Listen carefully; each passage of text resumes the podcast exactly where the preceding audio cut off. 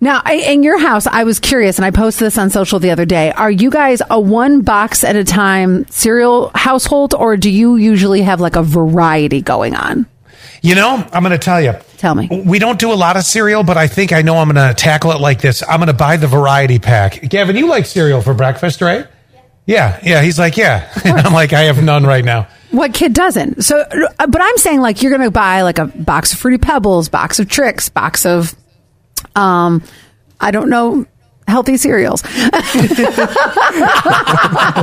Puffs. Cocoa Puffs. Yeah. So, do you buy like three different kinds, Scott?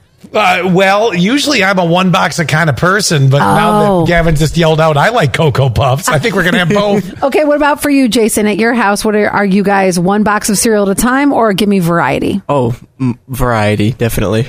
I'm going to say variety too, and here's my reason. But let me read a couple text messages. We have, uh, let's see, Tracy variety. We have Heidi says no cereal at all. What? Oh, Barbarian. uh, Miranda variety. Then we have Justin cereals basic. Uh, l- then we have uh, Laura one box. But let me explain why I buy multiple different kinds. I have a chocolate kind and I have like the the cinnamon toast crunch kind because when you're running low on both, you mix them together and it makes a beautiful marriage. Oh yeah.